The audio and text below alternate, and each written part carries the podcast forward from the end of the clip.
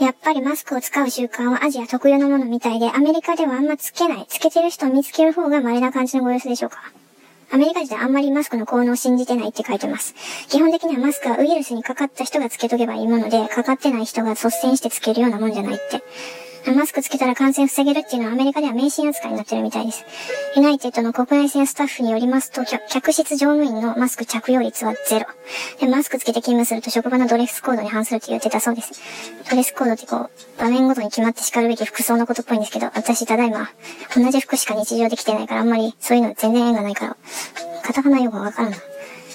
はい、えーと、記事を書かれた長野啓太さんが、2003年に死亡率10%って言われてた SARS が蔓延した時にシカゴ空港、シカゴ空港で自分の周りを見る限りでマスクつけてた人はおらなんだそうです。で、今回の新型コロナも同様に長野さんの周りでマスクつけとるアメリカ人はおらへんらしい。まあ、文化の違いによりマスク、マスクへの信用度の温度差はこんなに違うんですねっていう。羽田空港とかだと全空港職員がマスクしてるし、利用客も過半数がマスクしてんのに、アメリカの空港に着いた途端にマスクの使用率がいきなり2割程度に激減して、乗り継ぎの飛行機乗ったら、さらに、うんまた減って、250人乗りの機内でマスクつけとった人1人になってましたそうです。という、ではでは、えー、日本人を含めてアジアの人が信じて信じてるマスクの効果っていかほどなんですかっていう話なんですけど、例えば2008年から2009年、フランスでインフルエンザ発症した人がマスクつけて家庭内感染を防げるのかっていう検証した調査がありました。対象者はインフルエンザが陽性で48時間症状が続いている患者さんの家族。マスク着用群とコントロール群で書いた、書いてるんやけど、マスクなしで自己管理する人たちのことなんかな。コントロール群って。まあいいや。で、その人たちの効果の違いを決められた条件のもとで5日間にわたって検証しました。で、その結果は、マスクつけてった人は16%防いで、コントロール群15%防いだ。っていうことで、マスクをつけることで高い割合で感染予防ができるかっていうと、いや別にっていう結果でした。見る限りあんま大差なかったっていうことで。で日本でも医療従事者を対象にこれは今、えっ、ー、と、鼻、水、咳などの風の症状の違いって書いてるけど、これはあれかな？治るまでの日数のことなんかな？これを記録するためにサージカルマスクをつけてる人とつけてない人に分けて77日間調査してみたら、結果としてはマスクつけてた人が頭痛や気分の不調の傾向が示された上にマスクをつけようがつけまいが、やっぱり症状の日数の違いは大差はございませんでした。次に、2016年から17年に感染制御実践看護師の所属する対、えー、施設を対象に、これまたサージサージカルマスク関連で、アウトブレイク発生の状況の解析が行われました。そこでもやっぱり、マスクつけようがつけまいが言うほど、あんまり大差なかったみたい。なら、じゃあ N95 っていうサージカルちょっといいやつ、高性能なマスクはどうなんて話なんですが、結論としましてはマスクの種類をちょっといいものに変えたとて、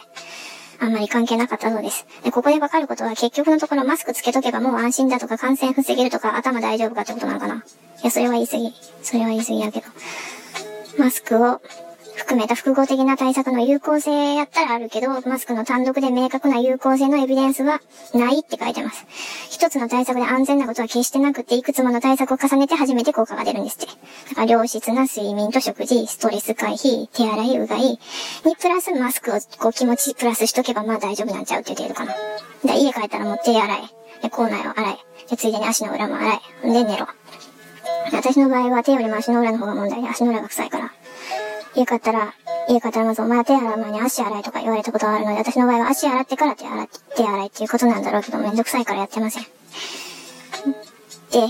たとえ発症しても36時間以内に衛生管理をしとけば比較的家庭内感染は何にも衛生管理してない人よりは有効性のある低下が見られたということでした。はい。ということで、本当はマスクっていうのは風邪をひきながらもでも病院、病院に行かなあかんとかで家を出る必要がある人がつけるもの。とか言いつつ、私の場合、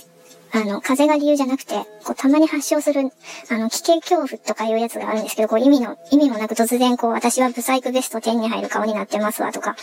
あと、不眠で95歳の顔になっているとか、つぶやいたりした、してたら、あの、その状態なんですけど、まあ、自意識過剰からこう、不安症を軽減することが理由で、元から一年中私マスクつけておる人です。まあ、顎マスクとかいうやつですけど、多くは。なので、それが理由で私マスクは常に60枚ちょい家にあるので、今回の件に関してマスクは、マスクの件に関してはパニックレベルがゼロでした。あ、ティッシュも多めにあるんだよな。あと天然ゴム手袋もな、なぜかいっぱいあって。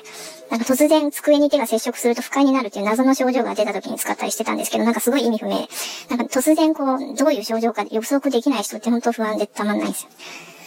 はい。はい。で、もしも、あの、トイレットペーパーがない時店にないときは、次にまあティッシュの案が出るわけですけども、それもないときは、新聞取ってる人は新聞。で、あと雑誌、広告の紙、読まなくなった書籍とかノートとか、え多分紙類だったら使えるかなと思われるんですけど、どうなんでしょうか。ただ水に流せないので、まあこまめにゴミ、ゴミ出しはしていただいてということになりますが、はい。まあそんな適当ぶっこいてもおやすみなさい。